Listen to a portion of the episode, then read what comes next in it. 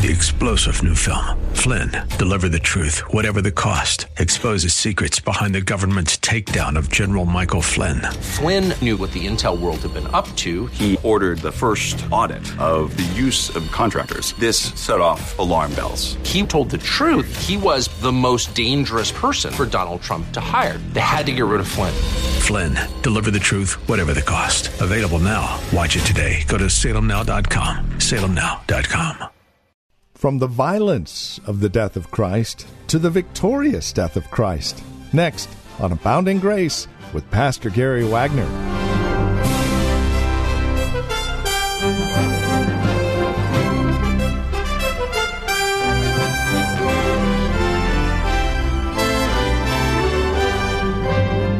Over the last couple of programs here on Abounding Grace, we took a look at the violence of the death of Jesus Christ. Here, Matthew 27, verses 50 through 54, we see the victory that's found in this death. That's right, a victory in death.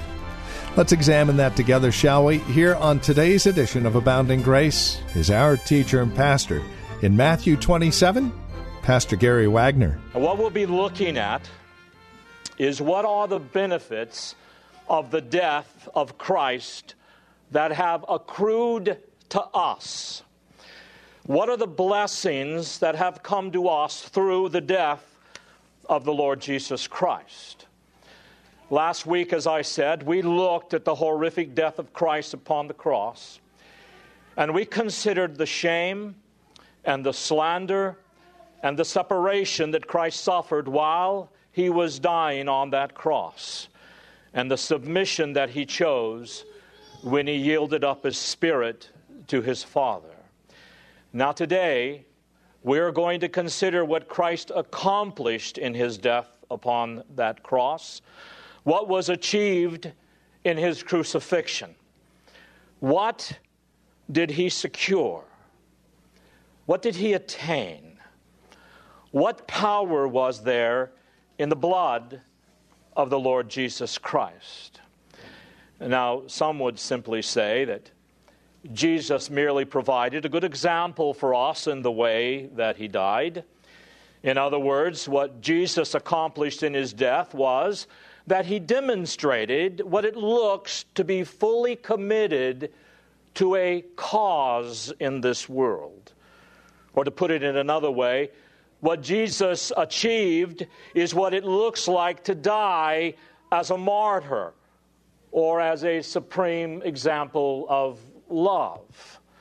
But if that is all Jesus accomplished in his death upon the cross, then, beloved, we are still in our sins today.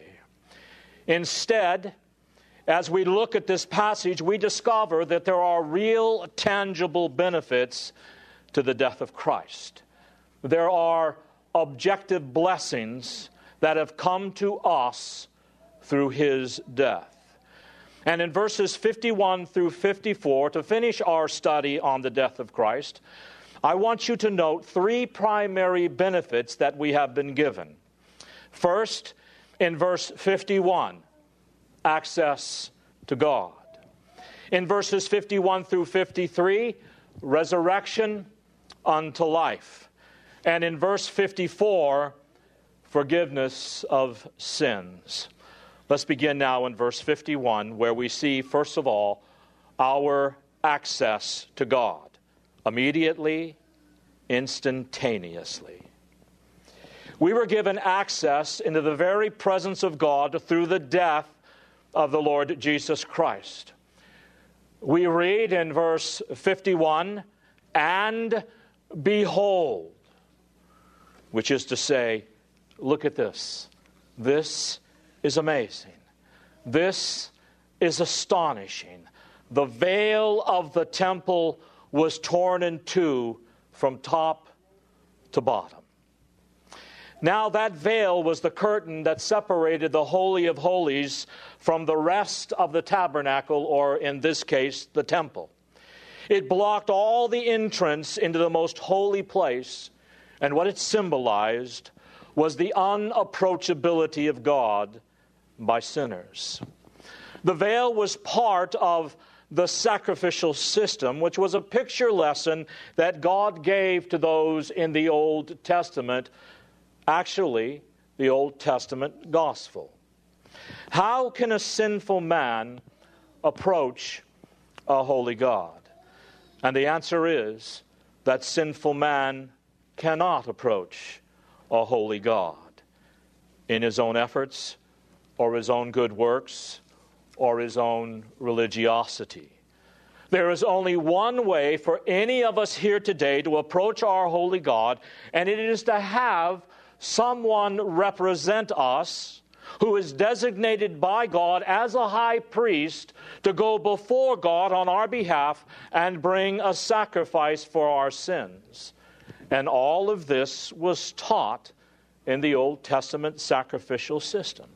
All of this is the gospel presented in the Old Testament, looking forward to the salvation of the Lord Jesus Christ.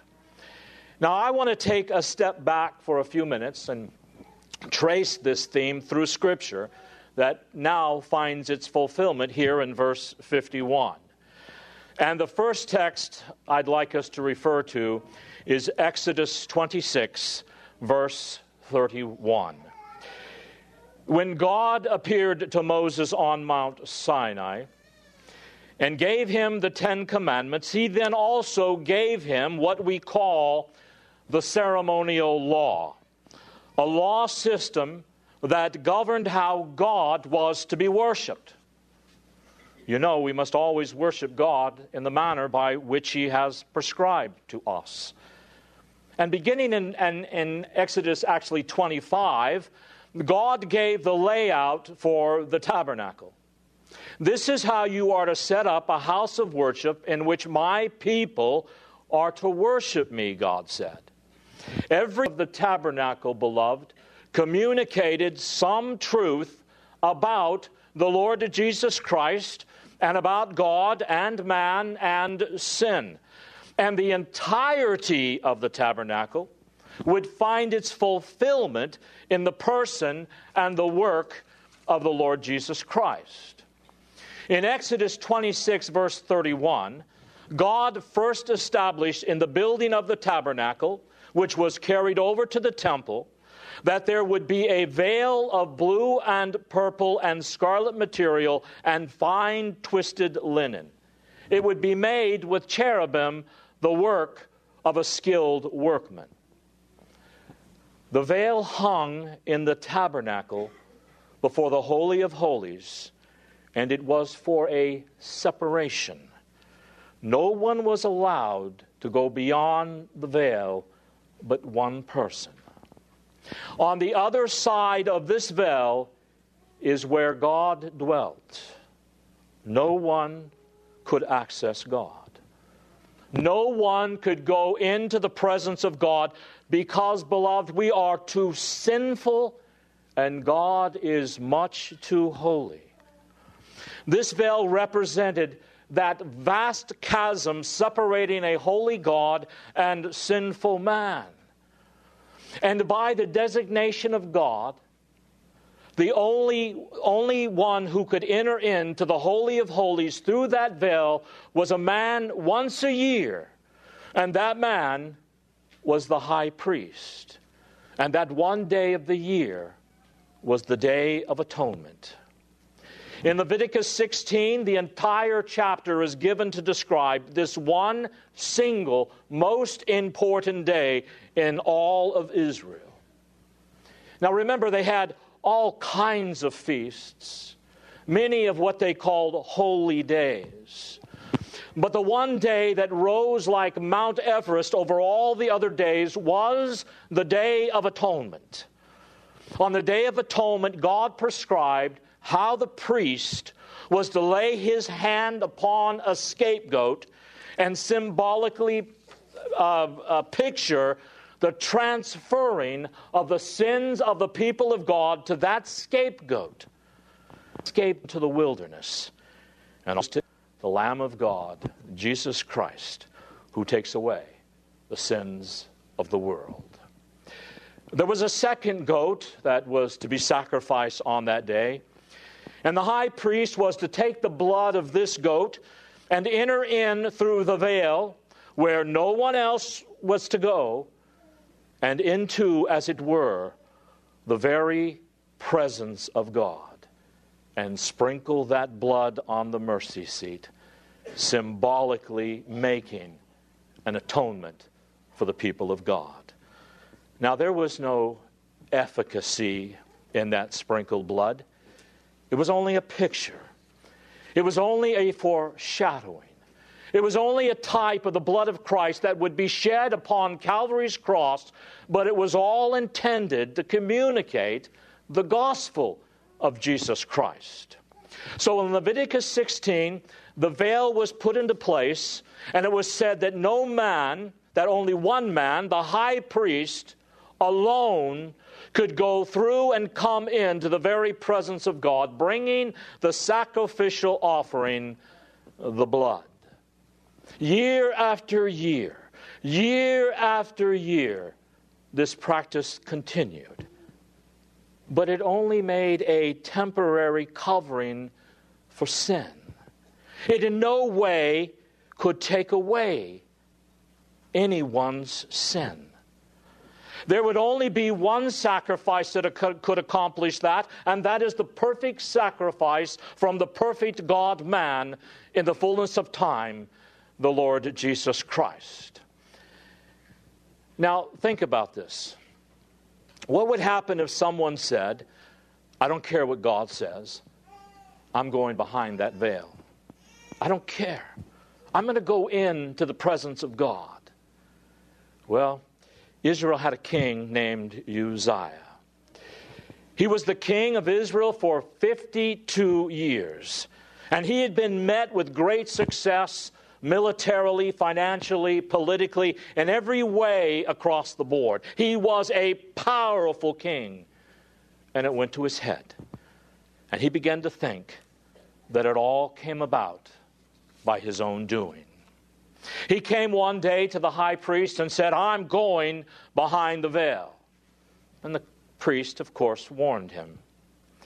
Then 80 other priests gathered together, and they forbid him to enter, telling him, You cannot go on to the other side of the veil. That is reserved alone for the high priest, and only on the day of atonement.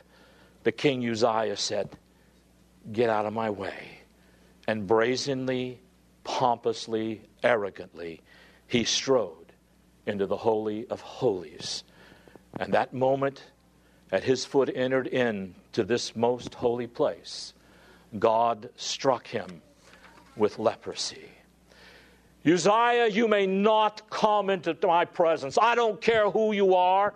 I don't care what you have done. I don't care how big you are in the world. You are nobody, Uzziah in comparison to me.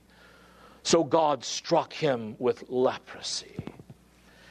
Now, leprosy in the Old Testament was singled out out of all the other diseases as a picture of sin and how it grossly affected a person.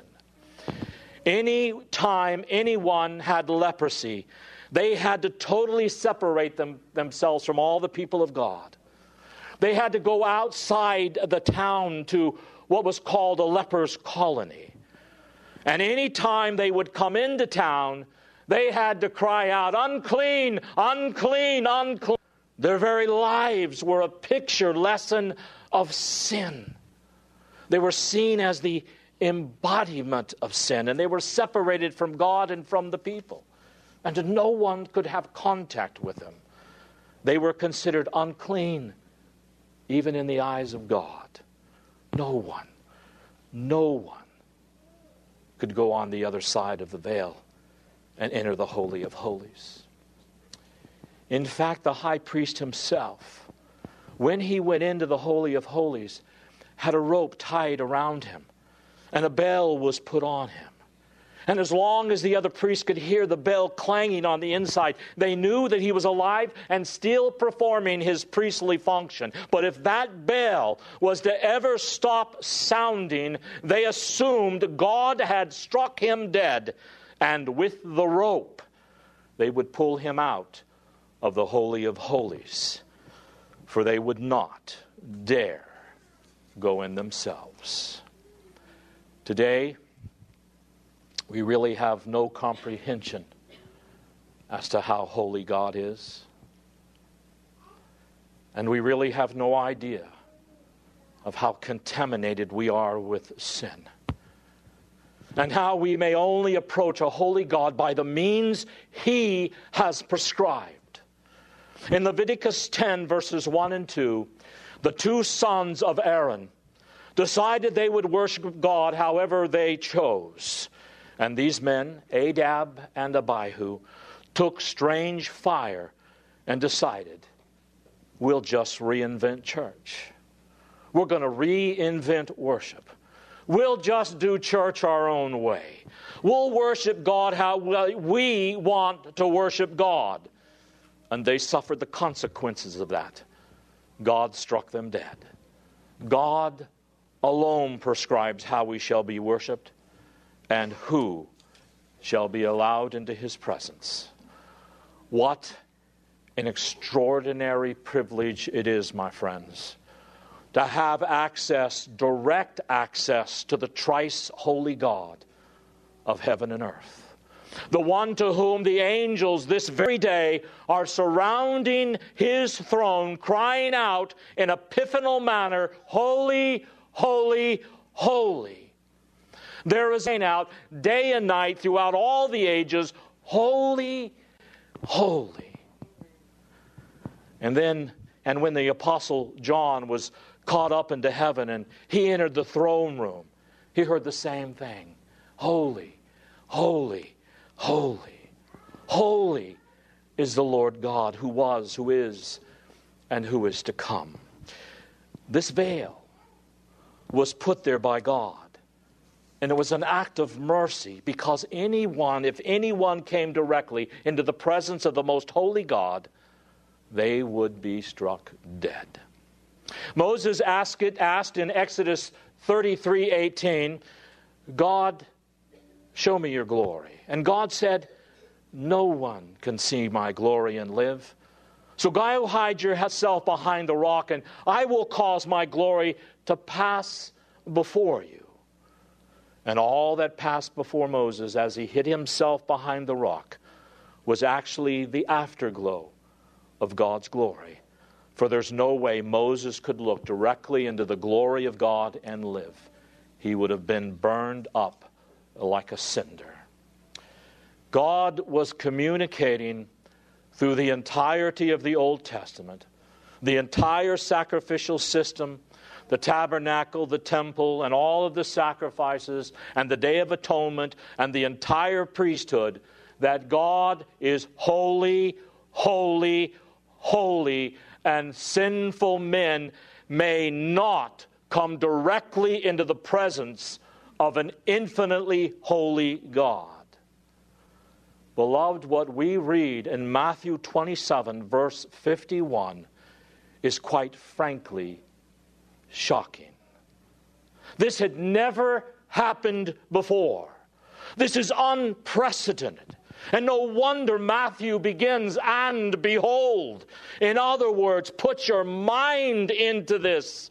That veil that separated sinful man from a holy God, that veil said God is inaccessible, God is unapproachable by sinners. Well, that sin was torn in two. It was rent, meaning that the death of Christ has given us access into the very presence of God. Please note that it says from top to bottom, meaning that it was an indication of a divine act. It was the invisible hand of God, the Father Himself, who took the veil like a mere piece of notebook paper and just ripped it in two as if to set it aside, giving us a new direct access into the presence of God. This says that you and I may now, in Christ, do what was unthinkable in the Old Testament. We may now come directly with boldness and confidence into the very throne room of God and bring our requests and our petitions to the Father in heaven. What an extraordinary privilege prayer is that we may come into the most intimate relationship with God, to access God on His throne. In verse 51, we see with the veil of the temple being torn, the end of the entire Levitical system. We see the end of the priesthood. It means the end of sacrifices. The entire ceremonial system in the Old Testament is now abolished because it has all been fulfilled in the Lord Jesus Christ. There would be no more sanctioned priesthood by God. There would be no more prescribed bloody sacrifice that they would bring to God. Now access has been opened up to come in the very presence of God. Jesus said, I am the way and the truth and the life. No man, no man comes to the Father but through me.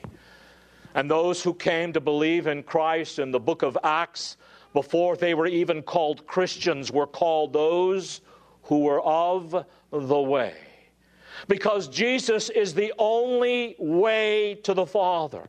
He's the only way to the throne of God. And those who became the followers of the Lord Jesus Christ became identified as those who are of the way, who are following the Lord Jesus Christ into intimate fellowship with God.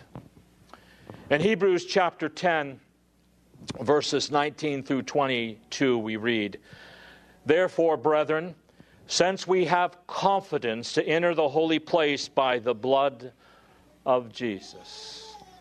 Let that soak in for just a second. We do not come apologetically.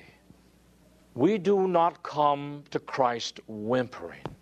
We do not come as though we have no right to come we come having been given the right through the sacrifice of the Lord Jesus Christ, and we are to come boldly and we are to come confidently before the very throne of grace that we might grow to know God more deeply, that we might worship Him more deeply, and that we might bring our petitions to Him and seek Him for grace in time of need.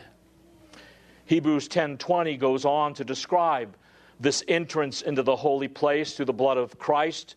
It says, by a new and living way. This new and living way is Jesus Christ Himself, which He inaugurated for us. The idea that it never existed before, He is the one who opened it up. He's the one who is the pioneer of this way. Look at verse 20. By a new and living way, which he has consecrated or inaugurated for us through the veil, that is to say, his flesh. Now, think with me. What the writers of Hebrew were saying is that when the veil was torn, it was also a picture of the body and the flesh of Christ that was torn on that cross.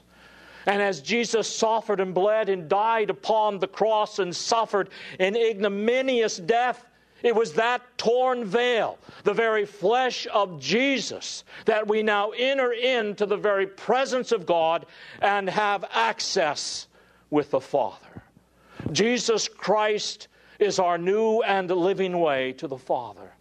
And there is no other way to come to the Father but through the shed blood and the torn body of the Lord Jesus Christ. And that'll bring us to the end of our time today here on Abounding Grace with our teacher and pastor Gary Wagner from Reformed Heritage Church in San Jose. Thank you for joining us today. It's our hope and prayer that we've been able to encourage you in Christ and stimulate your walk in Him. To address questions, comments, prayer requests, or concerns, please call or write to us. We'd love to talk with you. 408 866 5607 is our phone number 408 866 5607. You're also welcome to visit our website. Drop us an email when you do, reformedheritage.org. Real simple, reformedheritage.org. A lot of information there about who we are. We would invite you again to stop by, reformedheritage.org. Or if you're writing to us, the address is PMB, Post Mailbox 402, and the address is 1484 Pollard Road, Los Gatos, California 95032. That address can be found on our website, reformedheritage.org, or again, simply call 408 866 5607. Copies of today's program are just $5. Mention today's date and we'll get a CD out to you. And please remember that we are listener supported which means when you link arms with us financially, we're able to continue the ministry here on this station. It's a great way to study God's Word together, isn't it?